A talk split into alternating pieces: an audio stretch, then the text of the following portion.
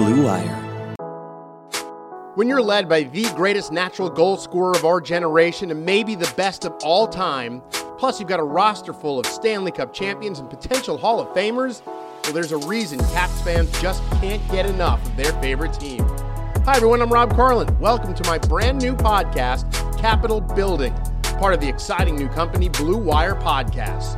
I've been in and around this organization for nearly the last decade, including on the road from Pittsburgh, where I did the Kuzy Bird Celly, to Tampa, and then to Vegas, all on the way to the top of the hockey world when the Caps won their only cup in 2018.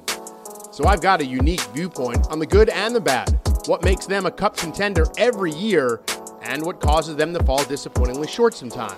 I'll have guests, insiders, beat reporters. It will be the most in depth Caps hockey podcast anywhere. So I hope you'll subscribe and download, write reviews, leave a rating. Capital Building, part of Blue Wire Podcast. You can find it wherever you download podcasts. So we'll talk again soon, and let's go, Caps.